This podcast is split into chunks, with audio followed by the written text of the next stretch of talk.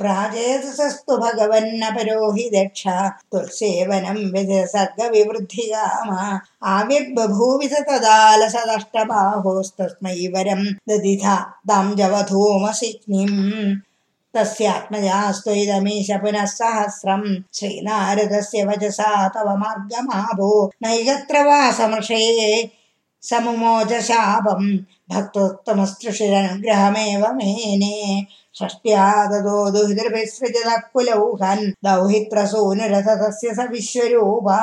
तुल्स्तोत्रवर्मिदमजावयदिन्द्रमाजौ देवत्वदीयमहिमा खलु सर्वजैत्रा। प्राक्शूरसेन विषये किल चित्रकेतु पुत्राग्रही नृपतिरङ्गिरस प्रभावाल् लब्ध्वैकपुत्रमथ तत्र हते सपत्नी सङ्घैरमुह्यदवशस्तव मायेयासौ। तं नारदस्तु सममङ्गिरसादयालु सम्प्राप्य तावदुपदर्श्य सुतस्य जीवम्। कस्यास्मि पुत्र इति तस्य गिरा विमोहम् त्यक्त्वा त्वदर्चनविधो नृपतिं नियुङ्क्ता स्तोत्रम् च मन्त्रमपि नारदतोऽथ लब्ध्वा तोषाय शेषवपुषो ननुते तपस्यन् विद्याधराधिपतिदं सै सप्तरात्रे यद्वाप्यकुण्ठमधिरन्न भजत् भवन्तम् तस्मै मृणालधवलेन सहस्रशीर्ष्णा रूपेण बद्धनुदि सिद्धगणावृतेन प्रादुर्भवन्न चिरतो नुदिभिः प्रसन्नो दत्त्वात्मतत्त्वमनुगृह्य तिरो दधाथा